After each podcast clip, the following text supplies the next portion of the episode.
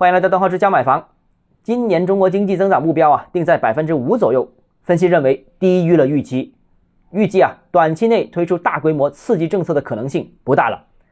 那么最新的统计数据显示啊 ,二 月份全国的制造业表现是十一年来最好的，而服务业的扩张速度呢也是过去两年来最快的。彭博引述消息指出啊，疫情之后经济复苏的速度超过了管理层的原先预期。那暂时呢，首要任务只需要拖住经济，而额外刺激需求的力度暂时不用太高。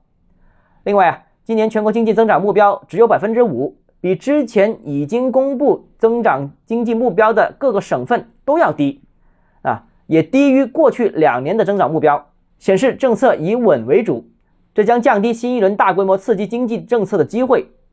不过也有机构认为啊 百分之五 可能只是下限，预计实际增长速度可能会接近 百分之六。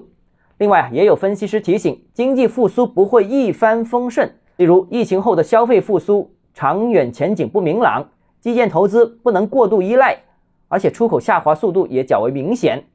今年经济增速目标一出来啊，股市其实就有点盘整的意思了，这或多或少也是市场信心的反应，大家也更偏谨慎。如果经济复苏目标没有这么高，那可能对房地产的依赖也会降低。是不是房地产利好政策会适可而止呢？楼市复苏会不会也走出温而不热的行情呢？我们拭目以待。好了，今天节目到这里啊，如果你个人购房有其他疑问想跟我咨询的话，欢迎私信我，我们明天见。